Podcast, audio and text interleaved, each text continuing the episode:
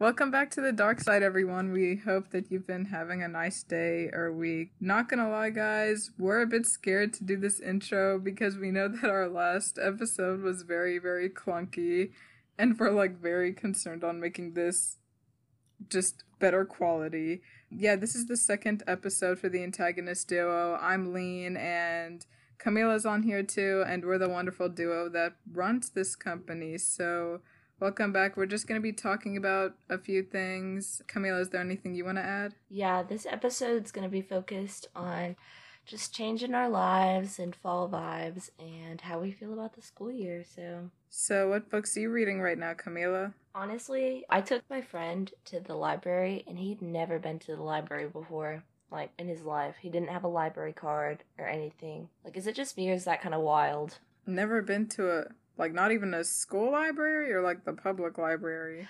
I guess he's been to a school library and he's like supposed to be intelligent or whatnot. Supposed to be intelligent. Even... it's like the library just gives me weird vibes. I'm like, oh a gosh. library gives him weird vibes. I what know, kind of vibes like, does a library give him? Apparently, what? there's a lot of homeless people in the library, but I don't even know. So I took him to go to the library for the first time in his life. I got him a library card, and so I ended up having to. We got a bunch of medical books, but oh, of course. I also got some books of my own. I've been reading the um, Raven Boy series by Maggie Stiefvater. It's so good. Have you like you've heard of it, right? Yeah, you've told me about it. I I haven't read it, but I might just add it to my list. Yes, you should because it's about this girl and she meets these boys. I guess it's because of quarantine, but I just kind of missed the like stupid boy energy that I got at Clark County High School every day. It's really brought it back because they make stupid decisions, but in this book they're hot, so that's new. It's just about her and she has it lives in a family of psychics and like they go on these little adventures and i'm going to be starting the last book of that series soon. I got a random book on philosophy because i know nothing about it so oh is it like thoreau or Ayn rand or who you trying? Oh are you into philosophy? Uh, yeah i've read some yes. You're like i'm i'm a bit of a philosopher myself I I can't believe okay, I did it because one of my friends is like he's a philosophy nerd. It's by the, it's called the philosophy book, Big Ideas Simply Explained. So it's basically not any like original texts, but oh, I, I see. feel like it's a I good place mean. for me to start. Yeah, that's yeah, good. It's more. It's like ordered chronologically. I will say philosophy books. I feel like take much longer for me to get through than any other nonfiction or fiction literature just because if I'm reading something by Rand or Emerson, then I have to read a page or two and then take a second to think about what the heck I just read and process it because some of the stuff they're saying really resonates with me and I'm just really vibing with it. And then some other stuff I really just got to think about what exactly they're trying to say. And also, philosophy books are very controversial. Like, whenever I ask anybody about Rand, they either feel very strongly that they agree with her or they think she's like disrespectful to the entire human race. It's there is no in between. Do you know when she's like what era she's from? It was definitely early 90s. But she's very okay. famous for Atlas Shrugged or The Fountainhead or Anthem. I own The Fountainhead. I also believe I own Atlas Shrugged. Her work is definitely interesting because it's not just pure philosophy, she combines it into a plot, kind of like George Orwell, who, by the way, is our author of the month. I love George Orwell so much. He really took one for the team for humanity here. He actually chose to be poor, it was his choice he was fine financially, but decided that he wanted to experience. He also used a pseudonym, so his real name is Eric Blair. I know all of this from like seventh grade English. This is embarrassing. He wrote Animal Farm, which I'm sure a ton of people have read for school. He also I wrote read that for school. Yes. Yes, he also wrote 1984, which I'm sure is everybody's favorite by him. It's just Big Brother.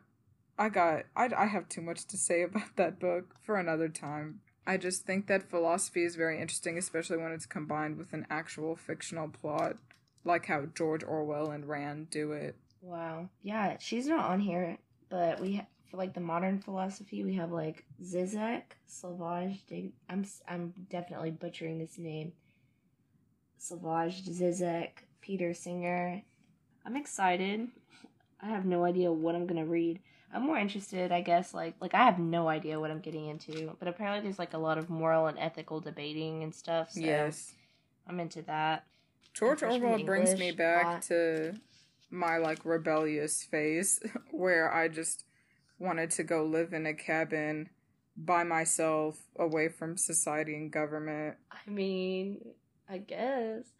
I don't know. For me, I read Animal Farm and it was very uncomfortable and like I didn't I ranted to my on a PowerPoint in sophomore English about Animal Farm and George Orwell and how much I didn't like it. What? That is what Animal. Farm is legendary. It's the epitome of an allegory. Yes, it's an allegory for like human The suffering. Soviet Union. The Soviet Union. But uh, know. along the same lines, I just finished rereading Fahrenheit 451 by Bradbury, and that gives off very similar vibes to 1984. So if you're into dystopian, rebellious, screw the government literature, definitely check Fahrenheit 451 out. These books don't actually give me a fall vibe, but they're still very relevant, I think, today. Yes. I read 451 in freshman English, so that was also that's also a pretty popular read. What books give you fall vibes? Or like, is there a specific genre um, or type or author? I don't know. For me, more it's like I know I'm just bringing back because I'm such a fan of Matt, of the Raven Boys. The Raven Boys. Okay, the reason why I like pick the Mysterious Case of Allbright Academy is because it's about school, but it's also like kind of like prep school. And like, there's nothing that says fall vibes to me than like like reading about fancy like prep school people doing their fancy prep school things the little uniforms and the little formals, all the different uh, little fall adventures and the fall walks through the woods. That's why I picked that book. It kind of gives me fall vibes. Basically, anything school related. Romance books also give me fall vibes because they're just so cozy and the best. For me, it's mystery, probably. The Shadow of the Wind gives me major fall vibes. Also, classics. Classics give me very fall vibes because they kind of remind me of dark academia, drinking tea or coffee in a flannel kind of vibe. Again, I, I will read The Shadow of the Wind in every season ever, so maybe that's kind of biased. Okay, I got you. Okay, I've seen a lot of TikToks on fashion side of TikTok with dark academia outfits, and I would definitely wear those while reading The Shadow of the Wind and like drinking black tea or something. So I vibe with it Yes. sometimes. I just I have to be in a mood for it, I guess. Yeah, I think it's a very that's a very fall thing. That's kind of where the prep school thing comes from. Like, I think it's like light academia and fall academia. Like, if I had some of those outfits, I'd be showing up at school and I'd just be like, I would be like, "Who's that girl?" Because I think it's, it looks so fun. Like they look like they're just being so smart and stuff. Like catch me in ten years being like full on dark academia nerd, but we'll see. Well, considering that I definitely go to a different kind of school, were you like I know that you were wondering if I got fall vibes from my school or my city. Yeah, well, okay, the thing is, I mean, I live in the country, so like uh we have Max Patch where you can just go up and see like the fall the bunch of like mountains and trees and you can see everything turning red and green and like you can see all the yellows and reds like in the leaves and it's very fun and it's really pretty and I was wondering, do you get that in the city trash that you live in? City trash. I we we still have leaves, Camila. we have trees here. But we definitely don't look out into the mountains and see like bears or anything. So I don't know really what to tell you. sometimes. But in terms of fall vibes, I do get them around my school campus probably more than anywhere else. Just because, I mean, they purposely plant specific kinds of trees on campus. And when you're walking around No. or going to the library or something, No. then obviously it gives off fall vibes or they change colors. Oh my god. They replant Oh flowers like every semester or something. So it's like it's I fall love- vibes. It's fall vibes, but it's almost like hold on, superficial fall vibes. But okay, I will say that when I'm like heading to school in the morning and I'm making my tea in the cafeteria because I just got off from like cross country practice, that gives me fall vibes, and that's 100% real. Just because it's running like really early in the morning when it's foggy, drinking tea and changing into my uniform to go to class. So I guess Oh that my gives, God. that gives me fall vibes. I didn't even think of I didn't all of that think this- description all of this description i would literally be in love with a book about your school because like that's the kind of stuff i'm into like walking to class in uniforms like with the trees like you guys have planted trees that like they specifically plant trees to make it seem more like autumnal or whatnot and you got making tea to cr- I can't I used to bring Oh my my, little like tea sifter. I used to bring my tea sifter to school, like the whole canister No. thing. are you for real I actually, Oh I think God. like I spent half of sophomore year making tea in the middle of class. My teachers would be like, "Ma'am, we are learning about the Civil War. What are you doing making tea?" I, I don't know. I used to, but then again, that was during a push. how did you make not- tea what I would did- bring like I would in? fill it up with hot water and then I used to carry a bag of tea leaves and a bag of sugar with me and also some mint and I would sit there and bring out all my supplies and just start assembling my tea in the little canister and I would bring a cup How did it heat up? Like it if it stayed hot? I would just I know I would just I would go to the cafeteria before class. I would like rush. I would sprint and fill it up with boiling water from the cafeteria and then run back to class. make your tea. Yeah. Oh my I now that I think about it, what was I? Not gonna lie, I kind of want to do it again, you- but that was a that was a That rather sounds time of fun. my life. Yeah. It sounds kind of fun though. I'm not gonna lie because, like, you know, I would be so into a book about your school. Just go off. You can do it. I'd be into that. I know a lot of things are changing in terms of school because Miss Rona just won't stop. Miss So Miss Rona. I've never heard of that. She's like uh, the sassy school secretary, Miss Rona. she just won't quit. So for my school, at least, we're doing fifty percent in person, fifty percent online, and I've already been to some like in person events with my school. Nobody knows how to social distance at all, and they're not enforcing it the way they should. And so I feel like if I end up going in person, okay, I'm gonna follow the rules myself. Plus, everybody's get sure- everybody's gonna get it at getting it at your school, right? Like everybody, Yeah, a bunch of people are got getting it. it at your school.